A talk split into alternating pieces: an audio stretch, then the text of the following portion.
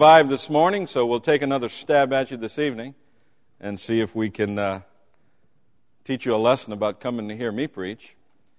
And um, I did speak with Pastor this afternoon, and he sends his best to everyone. He he uh, had a good morning, and he's looking forward to preaching again this evening uh, there at Brother Castro's church. And um, he told me that he's not sure whether he's going to drive back tonight or tomorrow.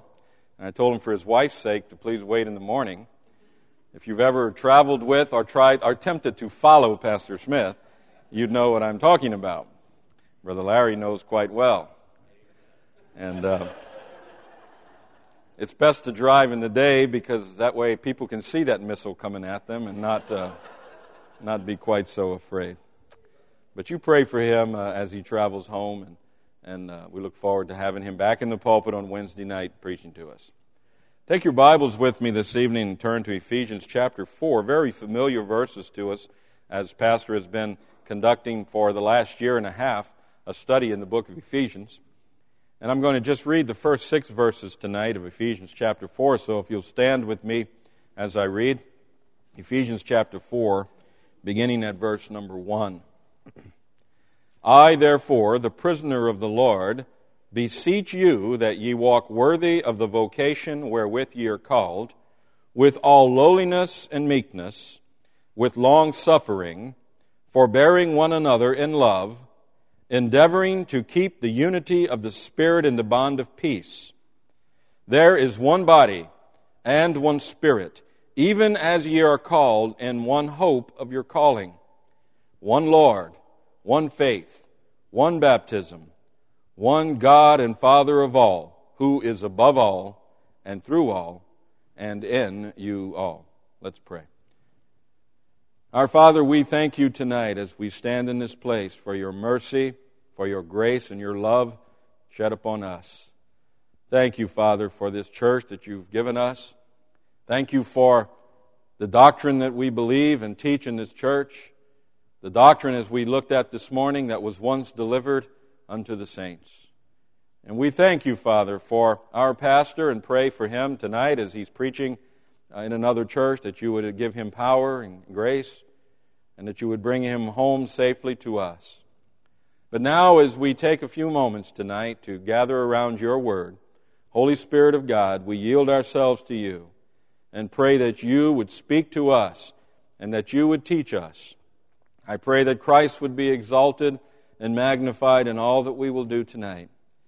And I pray that glory and honor would be the result for the Lord God for all that we will do. Speak to our hearts tonight. Help us tonight to make commitments to you and to honor those commitments, to yield ourselves into your service. And we thank you and we'll praise you for all these things, for it's in Jesus' name that we pray. Amen. Thank you. You may be seated. Paul admonished us in Ephesians chapter four to walk worthy of the vocation wherewith we are called. And, of course, that vocation is as ministers of the gospel. It's, it's, it's as witnesses for Christ. And our motto here at Berean is every saint a servant, every member a minister. And, and I know that Pastor himself echoes this feeling that uh, there is no such thing as full-time Christian workers. We are all Christian servants. We are all fulfilling a task and a purpose in this church. Each one of us is important to the, to the work of the ministry here in this place. Now, Paul tells us to walk worthy of the vocation that we're called, and this implies effort on our part. This is, this, as I said this morning, we have to do our part, and this is our part. Our part is to walk worthy. Our part is to live a life worthy of the Lord. Anytime we exhibit effort, we face resistance against that effort. The laws of physics tell us that for every action, there is an equal and opposite reaction. And the Christian life is no different. In Second Timothy chapter three and verse twelve, Paul states, "Yea, and all that will live godly in Christ Jesus shall suffer persecution." This persecution that you and I will face comes from many sources. One of the sources that from which we receive persecution is the flesh, our own flesh. In Galatians chapter five and verse seventeen, we read, "For the flesh lusteth against the spirit, and the spirit against the flesh. And these are contrary the one to the other, so that ye cannot do the things that ye would." And, and the persecution we face in the Christian life often and most of the time comes from our own flesh. But not only does persecution come from the flesh, but it also comes from friends. In John chapter thirteen and verse twenty-one, we read, "When Jesus had thus said, he was troubled in spirit, and testified, and said, Verily, verily, I say unto you, that one of you shall betray me." And Judas, while we know him to be the betrayer of Christ, he ministered with Christ for three years. I'm sure he, to some degree, was a friend of Christ. And yet we see that Christ suffered persecution from his own friends. And we certainly must expect that persecution will come to us from, from friends. But not only does this persecution come from flesh and friends, but thirdly, it comes from, and this one is the most Uh, discouraging at times of all, but it come from family. In Matthew chapter ten and verse thirty-six, we read, "And a man's foes shall be they of his own household." And yes, there are times when even our family persecute us for our faith. It is certain, though, that these trials in the life of the believer will come. Jesus didn't say trials might come. He said they shall come. And you and I will face persecutions. We will face trials. However, we can control certain areas of our life and thereby limit the avenues from which these trials will come. So tonight, I want to talk to you about spiritual traffic jams. How many of you have ever been caught in a traffic jam? Raise your hand. I know we all have, no doubt about it. Traffic jams are frustrating. They cause us to waste a great deal of time. Several years ago, I don't know, it's probably around nineteen ninety-five or ninety-six, my family and I took a trip to Disneyland, you know, the happiest place on earth. Happy for Mickey, because you're spending all your money there. But we took a trip to Disneyland. And normally I would leave for Disneyland at two a.m. for two reasons. One is so that I could uh, I, I could beat all the traffic, and two was so that I didn't have to listen to the kids talking to me for eight hours about when we were going to be there.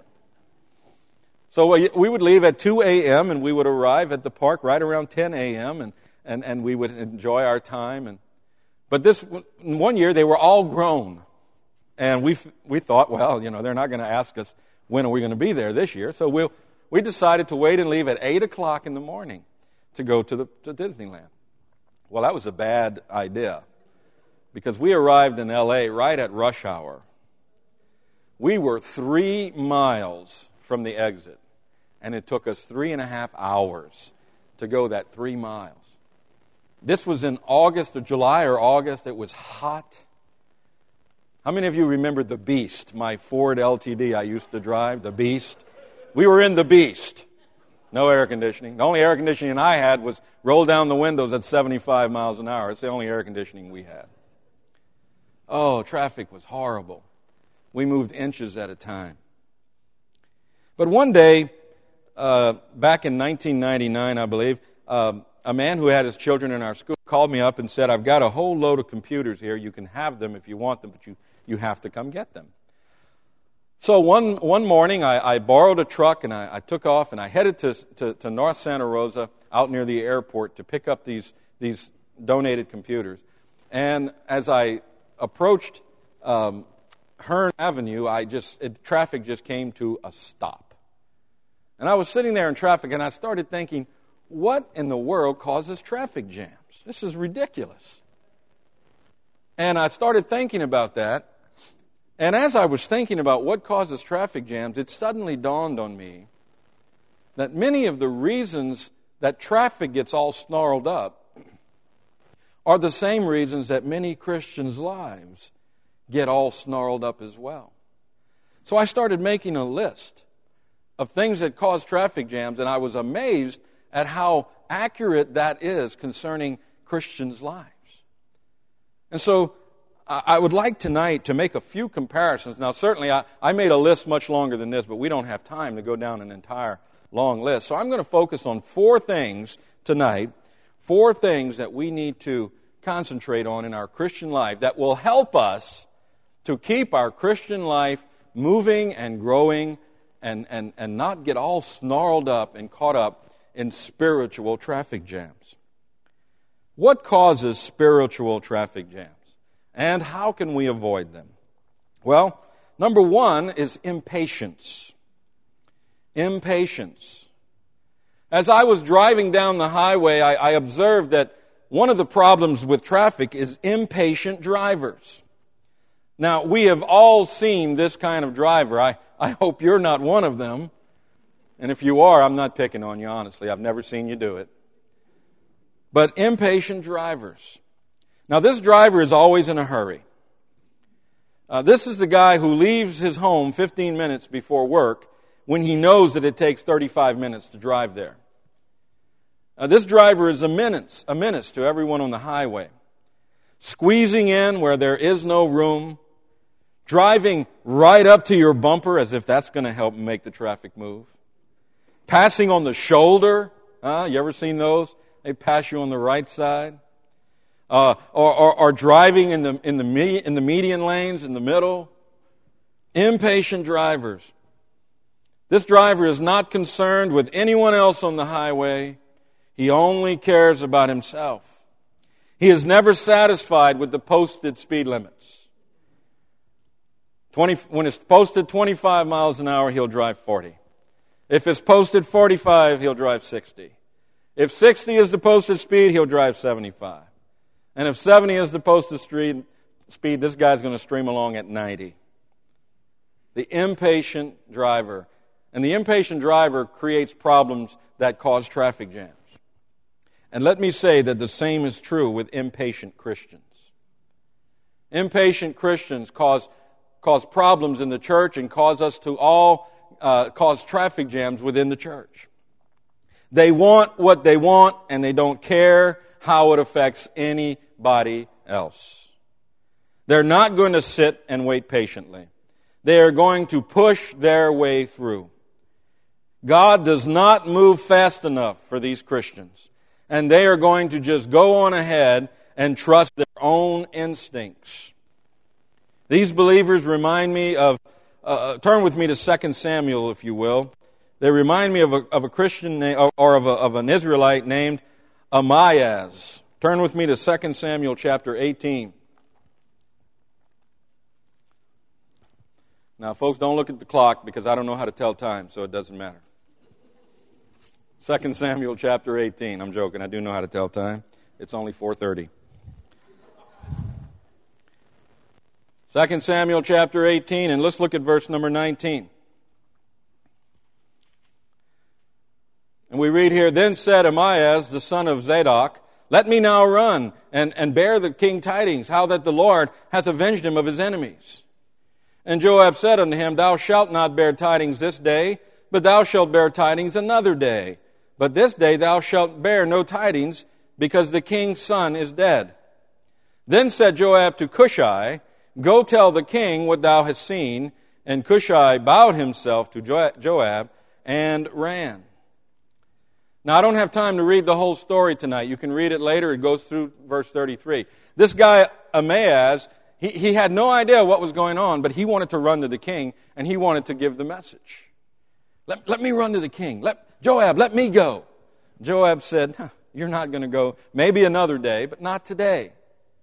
You see, Amayaz had no idea what was going on.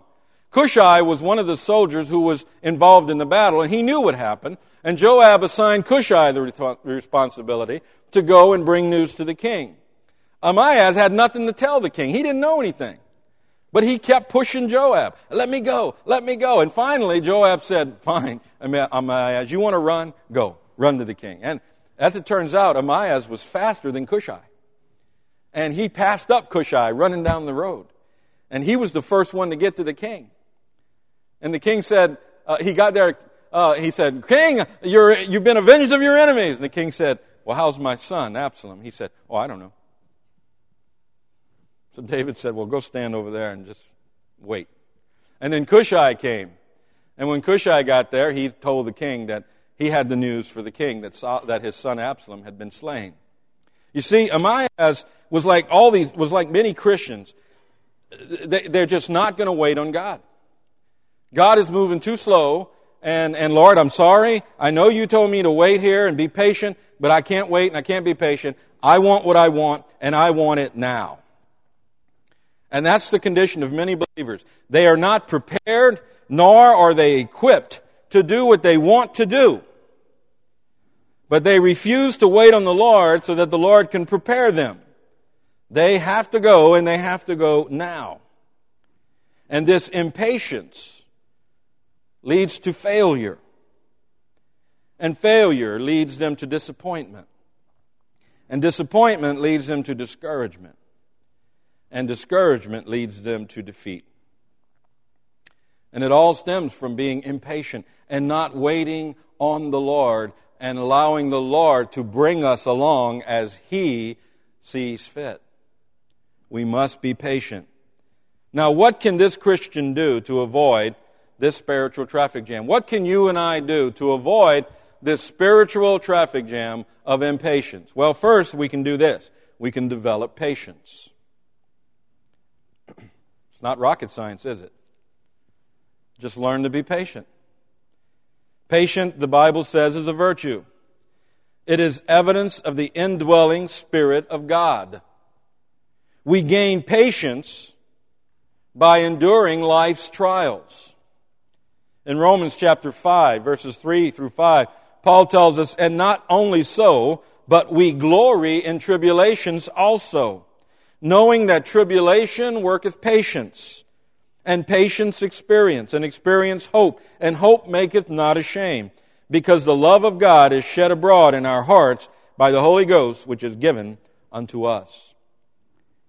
Patience, tribulation, trials, troubles, problems teach us patience. So when we face trials, we should rejoice in the knowledge that from these fires we will learn patience. We will learn to wait upon the Lord for our strength. In Psalm twenty-seven, David writes, wait on the Lord, be of good courage, and He shall strengthen thine heart. Wait, I say, on the Lord. Oh, I tell you, we're so impatient today, aren't we? We live in an instant generation. Everything is instant. We want it, and we want it yesterday. I mean, cooking nowadays is all done in a microwave, and it's just, it can't be done fast enough anymore. And we live in a, we live in a world where everything has to be now. I, I observe young married couples today who have to have, who have to start having all these things that it took their grandparents thirty-five or forty years of marriage to achieve. And, and because they're not patient enough to wait on these things, They they try to push their way through to get all these things they want, and that leads them, as I said a moment ago, to failure. And then they become discouraged. And then they, they, they become defeated and quit. We must learn to develop patience. But also, we must, secondly, learn contentment. This impatient Christian must develop patience, but this impatient Christian also must learn contentment. In First Timothy chapter six, Paul tells Timothy, but godliness with contentment is great gain, for we brought nothing into this world, and it is certain we can carry nothing out. And having food and raiment, let us be therewith content. I love to, to greet Lou when he comes in the church. I say, how you doing? And he'll always say the same thing, laughing and scratching. Just happy as can be. Paul said, we brought nothing into this world, and we're taking nothing out. We can't carry any of it with us. And you know, the Lord has knowledge of what I need. Now, I may think I need more than the Lord has seen fit to give me, but the Lord knows what I can handle, and He gives me what I can handle. You know, sometimes I think, Lord, why didn't you make me rich? But I know why. Because I couldn't handle it. And the Lord knows that I couldn't handle it. Some people can handle lots of money. If you can handle lots of money, see me after the service, because I'd like to talk with you. Maybe we can come to an arrangement. But the Lord knows that He knows I can't handle that. I'm sorry. I wish I could, but I can't. And the Lord says, I'm not going to give you a lot of money, because if I do, it's going to corrupt you. So He keeps me very hungry.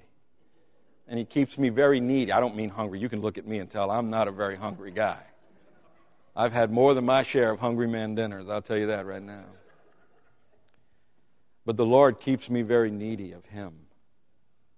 The Lord, the Lord has taught me to be happy with what He's given me.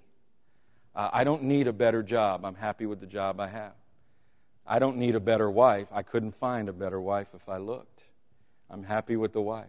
Now, I could use some better children. I could use that if you have, if you can tell me. No, I'm joking. I wouldn't trade my children for the world. We just need to learn to be happy and content. You know, most Christians have problems because they're just not happy. They're not content with what they have and where they are. And we just need to learn contentment. You know, sometimes I just can't do what I want to do. I wanted to be a fighter pilot. That's what I wanted to do. When I was a young boy, I used to dream of being an Air Force fighter pilot. That's what I wanted to do. I wanted to be a fighter pilot. And when I got up into when I got to college, I went to the R O T C office and I said, I want to be a fighter pilot. And they made me take all the tests and all the physicals, and the guy said, you can't be a fighter pilot. I was devastated. So because I could not be a fighter pilot, that, did that mean I should just give up? You see, I wanted to be a fighter pilot, but God wanted me to be a high school teacher. And the Lord said, no, I don't want you to be a fighter pilot. I want you to teach young people about me. And so the Lord decided what I would do. And I had to be content with taking things as the Lord gave them to me. I didn't know what lay ahead in my life, but I just kept on going and learned to wait on the Lord and allow Him to guide me. You know, Proverbs chapter three, verses five and six tells us this, trust in the Lord with all thine heart, and lean not unto thine own understanding. In all thy ways acknowledge Him, and He shall direct thy paths.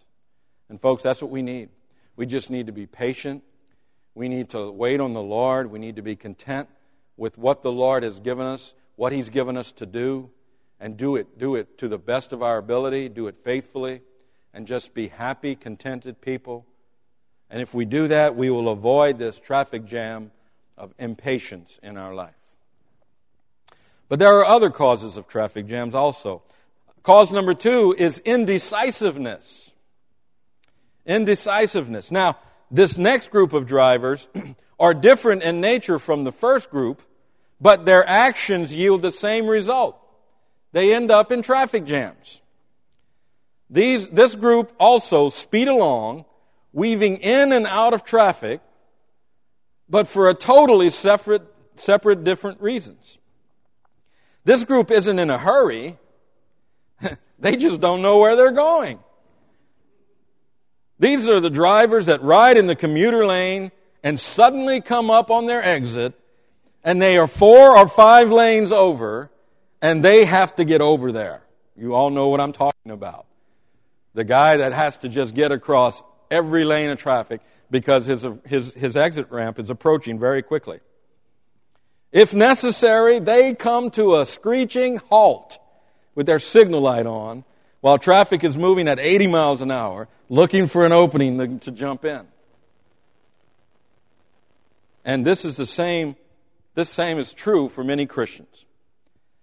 They have no idea where they're heading, no idea where they're going, no idea what they believe.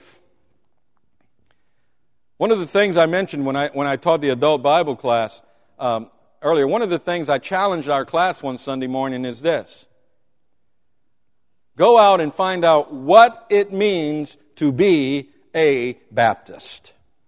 We claim to be Baptists, so do we know what that means? Do we have any idea what it means to be a Baptist? And this is what we have to do. These people are just chugging along, happy-go-lucky, without a care in the world. These people do not choose a church because of its doctrine. Rather, they choose a church because of how it makes them feel, or because of the personality of the pastor. I've known people over the years that attended churches simply because they liked the pastor. It didn't matter what denomination he was. They just liked the pastor, so they're going to attend the church. I was out visiting one day some folks who visited our church, and, and this is what the guy told me. He says, well, your church just doesn't feel good. I said, you know, when I go out looking for shoes, I look for shoes that feel good. But when I go out looking for a church, I want a church that's going to tell me like it is. I want a church who's going to teach true doctrine whether I like it or not. We don't pick a church like we do a pair of shoes or Or, or, or a, a coat or a sweater. We must know what we believe. In Ephesians chapter four and verses fourteen and fifteen, Paul writes that we henceforth be no more children, tossed to and fro and carried about with every wind of doctrine by the sleight of men and cunning craftiness, whereby they lie in wait to deceive. But speaking the truth in love, may grow up into him in all things, which is the head, even Christ. Then one day, th- this Christian, their whole life comes to a screeching halt because they find themselves out of position doctrinally. Now, what can we do to avoid this type of spiritual traffic jam? Well, first, we can, we can do this. Know doctrine. We should know doctrine. Second Timothy two fifteen, study to show thyself approved unto God, a workman that needeth not to be ashamed, rightly dividing the word of truth. We should study. We should, we should know true doctrine when we hear it. You know, before I take a trip, I study a map. I make sure that I know where I am going. I'm amazed at, again, at how many people consider themselves Baptists, yet they have no idea what Baptists historically believed. They're just cruising along through life in the fast track lane, and they're heading right into error, and they have no clue what the truth is. But if they would simply stop and study and stop acting like minor birds, mimicking every sound they hear, From, from the hyper-fundamental neo-Baptist preachers of our day that have corrupted our Baptist doctrine, they would get over in the right lane and they would avoid the traffic jams. Every time our pastor preaches, and I love our pastor, but every time he preaches, I have my Bible with me. And I make sure that the lane that I am traveling in is the right lane. And I don't have any fear of this because I have G P S on board. And it's the Holy Spirit. And the Holy Spirit tells me exactly where to turn and exactly what to do. We should know doctrine, but not only should we know doctrine, but we should plan for success. Plan for success. In Daniel one eight, the Bible states, but Daniel purposed in his heart that he would not defile himself with the portion of the king's meat, nor with the wine which he drank. Now Daniel decided long before he was taken captive into Babylon that he would obey and honor God. He made provision for success. I don't know if you were a New England Patriots fan or a New York Giants fan in the Super Bowl, but I'm going to tell you something. The Giants went and they played the game to win. They didn't just show up to play. They didn't just say, okay, well, we know we're going to lose to the Patriots, but we're going to have fun playing the game. No, they went there to win. They, they you know, Plexico Burris uh, said, we're going to win. And everybody gave them a hard time about it, but guess what? They won. They planned for success. They worked hard. And by the way, Jesus went to the cross to save, not to make salvation possible, but to make salvation sure. He, God is a God of success, and He wants us to plan for and pursue success. In John chapter ten and verse ten, John states, "The thief cometh not, but for to steal and to kill and to destroy. I am come, that they might have life, and that they might have it more abundantly." God does not want you and I to be confused. In First Corinthians fourteen thirty-three, we read, "For God is not the author of confusion, but of peace, as in all churches of the saints." Listen, I don't think or hope I have the right doctrine. I know I have the right doctrine. And we must know doctrine, and we must plan for success.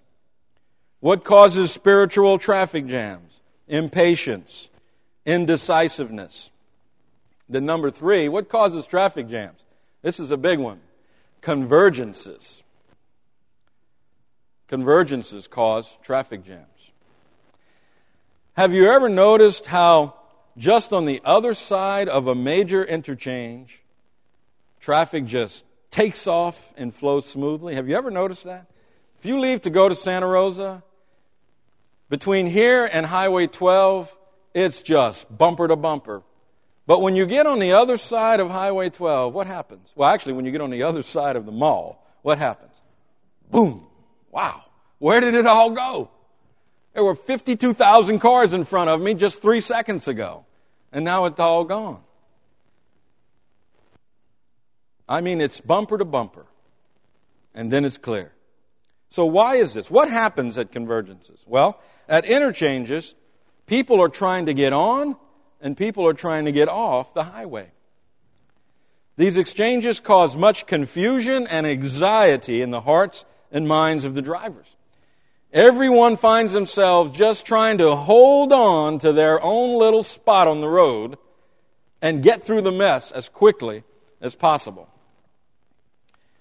The confusion and anxiety is often compounded, though, by those drivers who absolutely refuse to give way. You know what I'm talking about, don't you? I mean, you, you suddenly find yourself in a, in a merging lane, And and you don't have any place to go, and the guy on the right is giving you the look. You speed up, he speeds up. You slow down, he slows down. You speed up, you speed up. He slows down, he slows down.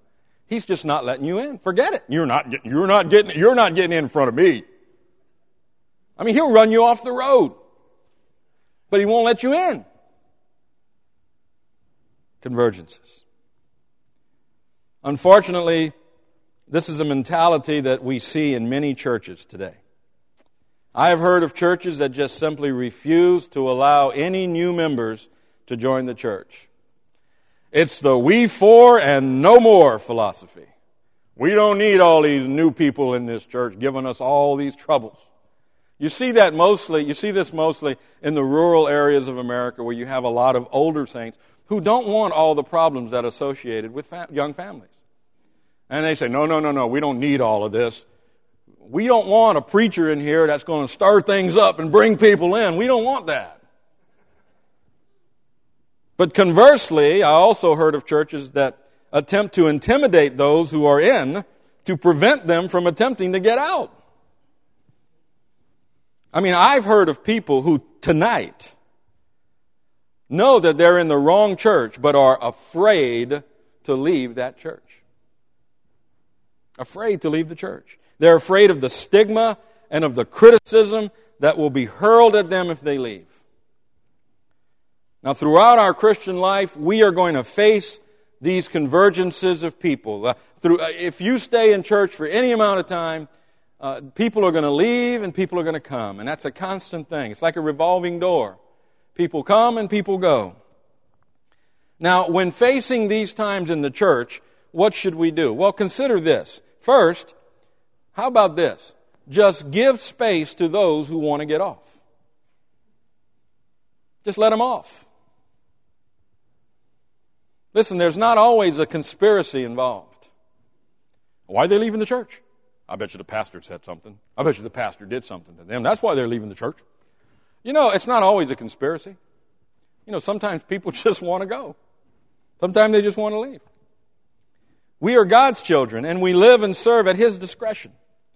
In John chapter twenty-one, we read, Peter, seeing him, saith to Jesus, Lord, and what shall this man do? And Jesus saith to him, If I will that he tarry till I come, what is that to thee? Follow thou me. You know what? Jesus, in a very diplomatic way, just told Peter to mind his own business. He basically told Peter, Peter, it's none of your business what he does. You just worry about yourself. It was none of Peter's concerns where, when, and how John served Jesus. Peter needed to concentrate on following Jesus' will for his own life and not worry about Jesus' will for John's life. Now, while I certainly do not want to see anyone leave our church, if one of our brothers decides it's best for he and his family to go, I will give him the space he needs to leave. And, I, and I'll wish him well along his way and pray for him and, and do all I can to be a blessing to him. Listen, if people want to get off, give them space and let them go. We don't need to, we don't need to tie the church up in a frenzy over, over things such as people leaving. Because if we do that, the church is going to stay in a frenzy because people are always leaving. But then secondly, consider this. If someone wants to get on, slow down and make room for those who want to get on. How about that? It's hard enough for people to come in and fit into a new church. We should not make it more difficult for them by attempting to hinder their transition into the church. In Luke chapter eleven and verse forty-six, we read, And he said, Woe unto you also, ye lawyers, for ye laid men with burdens grievous to be borne, and ye yourselves touch not the burdens with one of your fingers. Listen, let me tell you something. When I got saved many years ago back in Louisiana, I am sure glad that Brother Gilbert opened his heart up and had patience with me when I decided to come into the church. I am sure glad that when, when I stepped into that church all those years ago, that he looked past all of the exterior issues I had, and he touched my heart with his love and compassion for me. I'm so thankful for that, because it made all the difference in my entire Christian life. I remember when my wife and I arrived in California, we, were, we weren't here a week. And a, a couple from this church, uh, Tom and Pauline DeWitt, came over with their two daughters. Came over to our house and brought either some cookies or a cake. I can't remember what you brought. I know it was good because I ate it all. But they came over to our home and they sat in our home and, and they welcomed us into the to the community, and welcomed us into the church and, and, and, and opened their heart to us. And they've been, been such dear friends for all these years. Would have been so easy for them to to just say, well, I don't know about that. You know, this, this guy coming from Louisiana here, I don't know about that. I don't know if we need a Cajun in this church. That's what gave us flavor. That's all I'll say. I'm so thankful people like that welcomed us in and, and, and opened their heart to us. And that's what we ought to do. How do you treat people who walk in the doors of our church that are not dressed exactly as you think they should be dressed? What, what about if they don't smell exactly too good? How do you treat them? If, if they express more emotion during the singing or, or preaching than you think is right, how do we treat them? We better be careful here because Jesus warned us about this. Turn with me in your Bibles to James chapter two. Let's all look at James. Chapter two. And let's look at verse number one, beginning in chapter two and verse one. My brethren, have not the faith of our Lord Jesus Christ, the Lord of glory, with respect to persons. For if there come unto your assembly a man with a gold ring in goodly apparel, and there come in also a poor man in vile raiment, and ye have respect to him that weareth the gay clothing, and say unto him, Sit thou here in a good place, and say to the poor, Stand thou there, or, or sit here under my footstool. Are ye not then partial in yourselves, and are become judges of evil thoughts? And we better be careful. When we get to these convergences in our church, we better be careful. We better slow down, and we better let those that want to get on, get on. Do not apply the preferences that you have developed over years of walking with the Lord to these new Christians or to new members of the church. Give them the opportunity to get in and get up to speed with the rest of the traffic. You ever notice, if you've been to any other part of the country, you ever notice how California has very short entry ramps onto the highway? Have you ever noticed that? Near my father's home, the entry ramp is like two miles long. I mean, you get on that thing and whoa. I mean, you have all the time you want to get up to speed and get into the flow. Here in California, forget it. You you got to go from a twenty-five mile an hour turn to eighty miles an hour, and you got to do it in one hundred twenty feet. And you got to avoid the people coming off on the same, because the entry and the exit ramps are the same thing. Wow. Listen, just slow down. Let them on. And then love them. Oh, these convergences can really snarl up our Christian life. Traffic jams. What causes them? Impatience, indecisiveness, convergences. And there's one more I'm going to talk about, and we'll be done, and that's accidents. Nothing can bring traffic to a halt like an accident. Accidents block traffic lanes, they hinder traffic, they cause injury or death. Of course, we understand that accidents or problems are unavoidable in our Christian life. As we discussed at the beginning of the message tonight, Christ has told us that they will come. Even though we cannot prevent them entirely, we can minimize their impact on us if we are prepared. Now, when accidents do occur, number one, or when do accidents occur? Well, number one, they occur when we are careless. When we are careless. In Ephesians chapter five and verse fifteen, see then that ye walk circumspectly, not as fools, but as wise. We know we're going to have trials. We know the trials are going to come, so get ready for them. Be prepared. Don't be careless with your Christian walk. Be circumspect. Proverbs sixteen and eighteen states, Pride goeth before destruction, and an haughty spirit before a fall. Listen, when we forget who we were and where we came from, we will begin to take for granted the blessings and the power of God. We ought to remember who we are. We ought to remember where we came from. Isaiah fifty-one one, Hearken to me, ye that follow after righteousness, ye that seek the Lord. Look unto the rock whence ye were hewn, and the hole of the pit whence ye are digged. Don't forget where you came from. Sometimes Christians, older Christians, tend to forget what it was like when you first got saved. How hard it is to come into a church and all of a sudden try to fit in with the, with all the new things that you find. The greatest example of carelessness in the Bible is the story of Uzzah. And we don't have time to turn to it. You can read it later in Second Samuel chapter six. But the ark found its way into the home of Uzzah. And Uzzah became so familiar with the ark that he lost respect for the ark. And one day when they were moving the ark on a cart and they ran across a threshing floor, the ark, the ark uh, wobbled, and Uzzah reached out and touched it to steady it. And only the priest could touch the ark. Only the high priest could... could, could As a matter of fact, no one could touch the ark. Only the, only the priest could carry it on golden poles. No one could touch the ark. And Uzzah reached out and put his hand on it, and God struck him dead on the spot. He fell over dead. David got upset.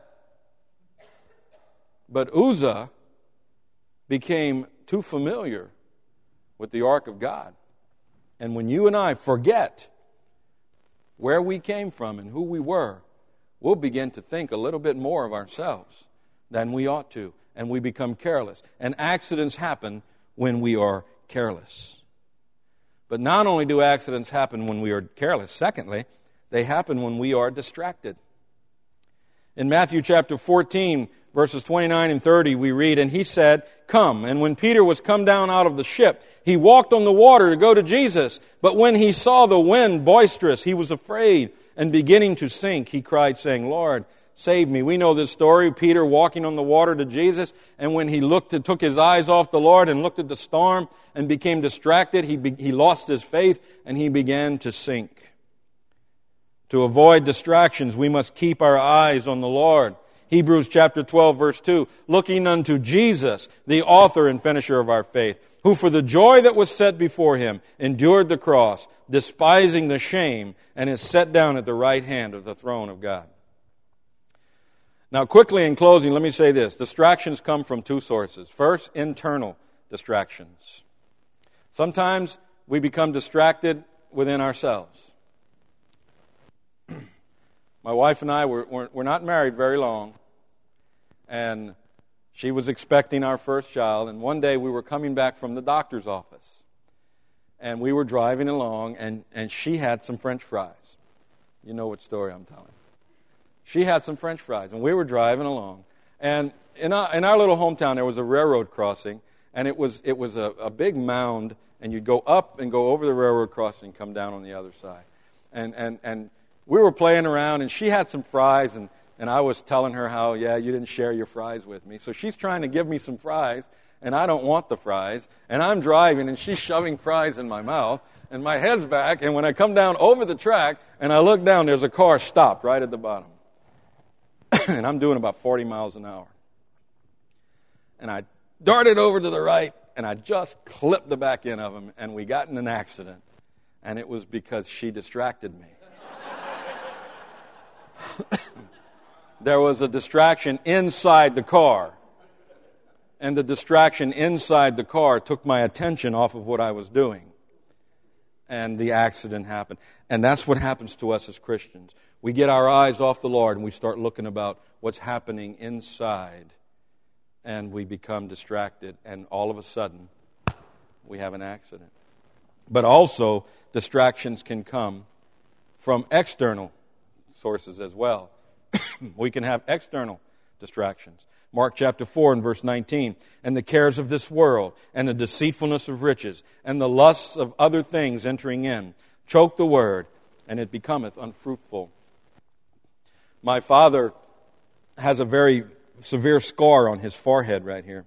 And when he was a young man, he was driving home from work one day, and there was a crop dusting plane. And he was driving along, and he was watching the crop dusting plane. And when he looked up, there was a semi-truck right in front of him. And he had drifted over into the lane. By the way, the semi-truck driver was also watching the crop duster. And the two of them didn't see each other, and they hit head on. And my father hit the steering wheel, and it, it literally took and shoved all the skin on his forehead all the way back up on his head. External distraction. His attention was taken off the road because he was paying attention to something that was happening outside the car.